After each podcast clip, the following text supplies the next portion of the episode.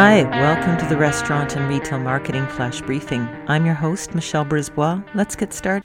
Building on yesterday's flash briefing, where we talked about how social media influencers, in particular Instagram influencers, are a really vital part of the marketing mix, the question becomes how do you know an influencer is good? How do you know that if you partner with them and pay them, that their posts about your restaurant, your business, your product are actually going to be seen by their audience.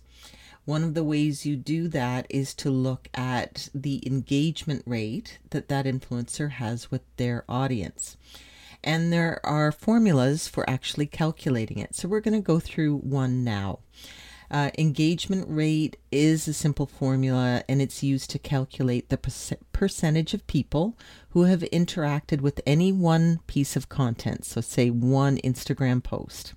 Interactions uh, include things like likes, comments, and shares.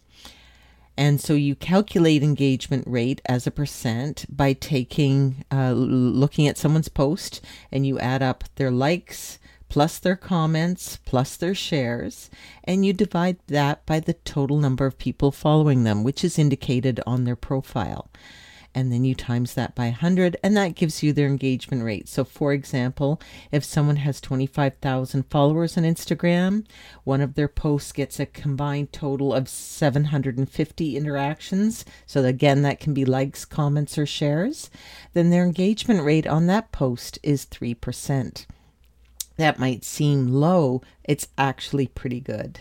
Uh, so anything three to five percent is is really excellent, um, and uh, and so that's kind of what you want to look at. And again, it toggles with their audience. They might get more engagement with a smaller audience, but the percentage might still be solid.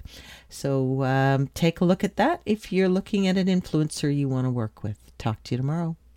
So come on, let's get out.